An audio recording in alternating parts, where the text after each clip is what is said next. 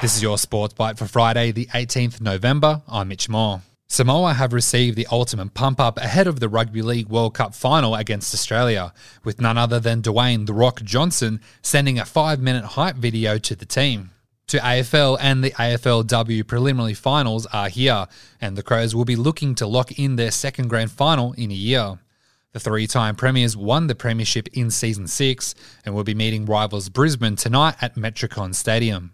The Lions will be looking to qualify for their fourth grand final in their history. And Tasmania has sealed a major breakthrough in its bid to join the AFL after coming to an in principle commercial agreement with the league. But while a new stadium remains a significant barrier for the 19th club to become a reality, Tasmania Premier Jeremy Rockliff says the state will get our own standalone team.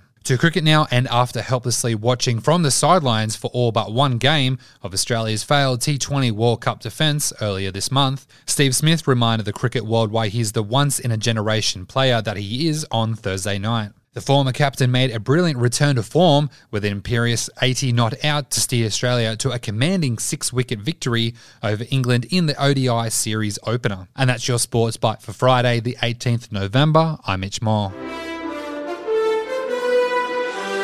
Thank you.